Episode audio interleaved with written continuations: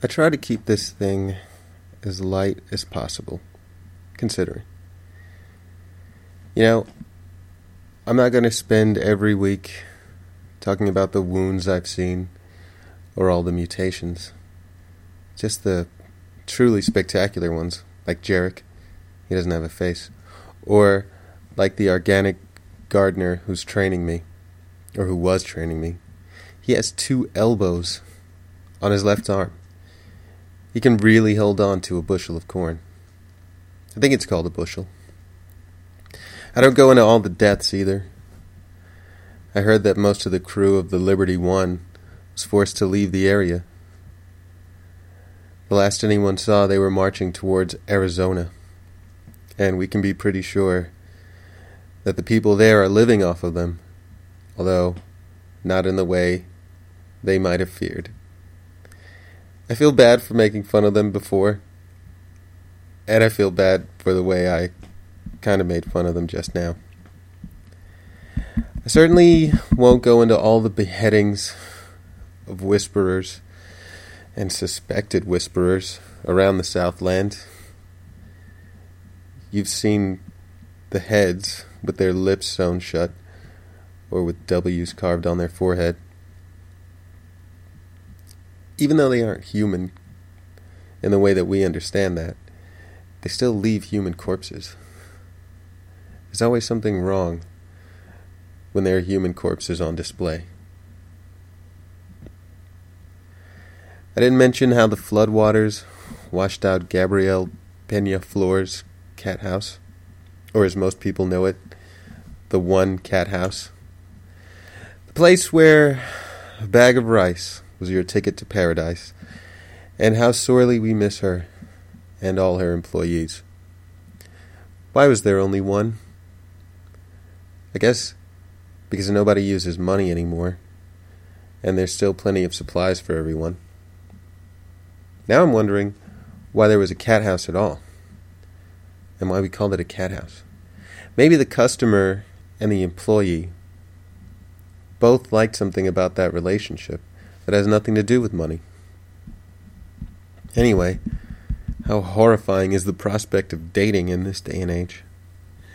You'd have to go out in the daytime, and if you stayed over until dark, you'd have to spend the whole night. I hope Gabrielle rebuilds soon. I didn't talk about the toothache I had either. I didn't bring up the solar powered drones that fly too low during rainy season and end up crashing into houses, or the people who drone on and on about loved ones from their former lives. That's what I don't talk about. You hear that stuff all the time, either from the outside or from inside your own head. Sometimes the whisperers put it there, but sometimes it comes from wherever thoughts come from try to give you a break from all that. But it's hard this week. It seems like fear is taking over the underground.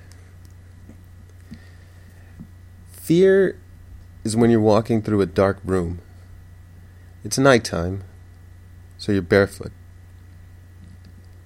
You're walking along, and then you remember the couch.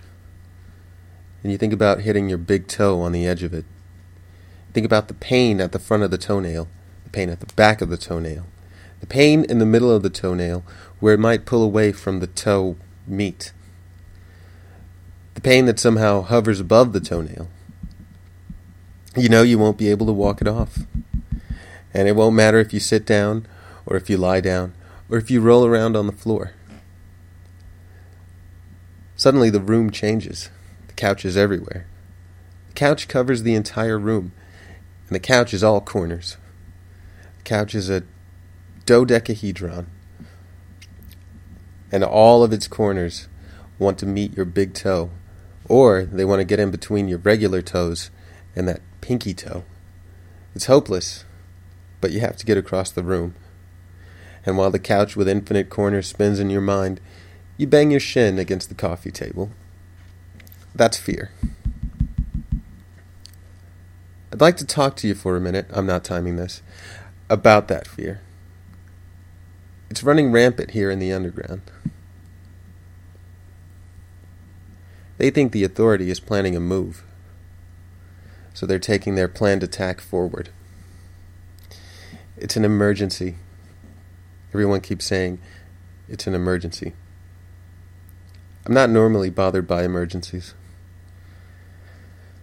One thing I've learned about myself through all of this, and I used to be ashamed of it. Well, first I was proud of it, then I was ashamed.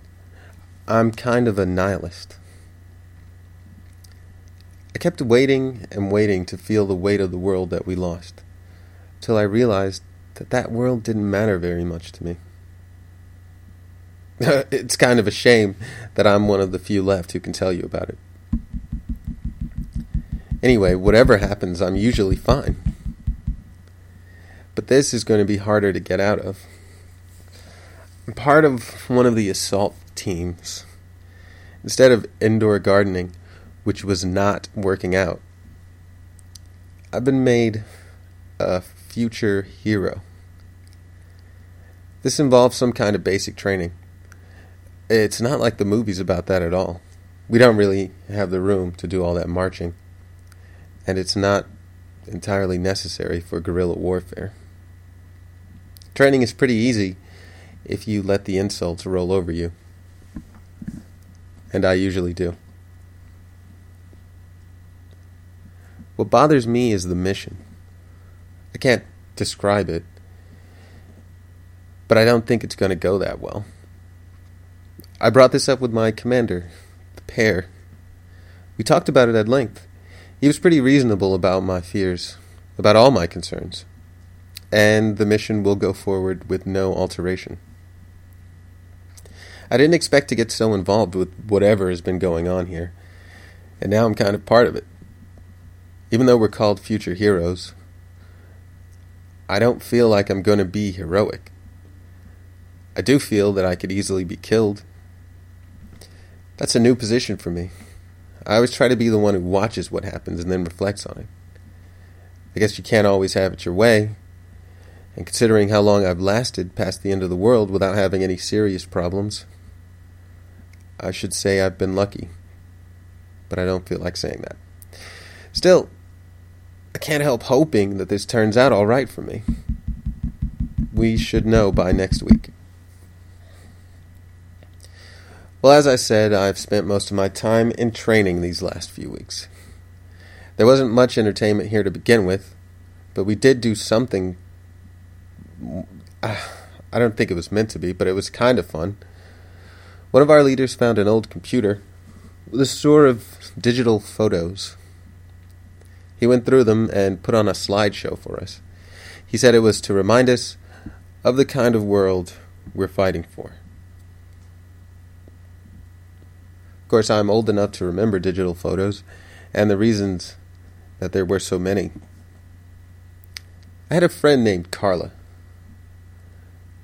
She was very uh, successful. I mean, all she did was work.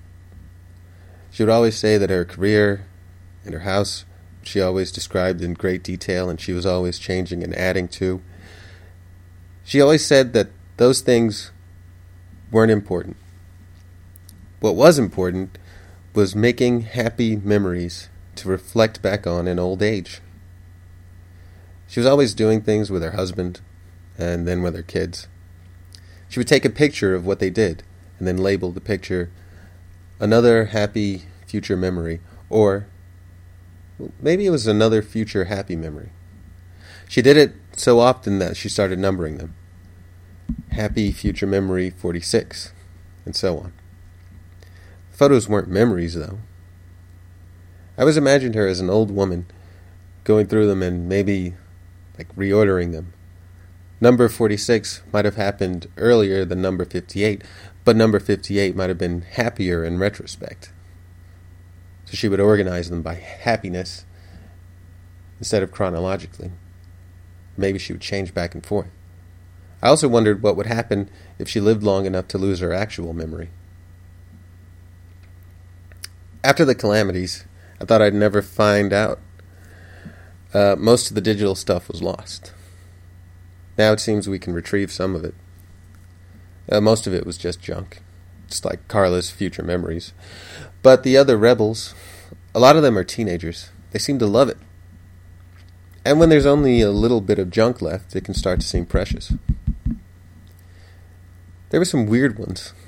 Lots of pictures of tattoos. The ones that struck me were a series of women. I think they were tattooed on men's arms, or one man's arms. They were attractive, I mean, busty, women. They were wearing normal clothes, and they had normal hair, but they had clown faces. The women all had clown faces. What did that mean? Was this man saying that uh, women were clowns? That they were not to be taken seriously? Was he saying that women were clowns because uh, women were kind of scary, like clowns? Was it something else? The word clown also used to mean to make a fool of uh, someone who had embarrassed you. We would say they had clowned you.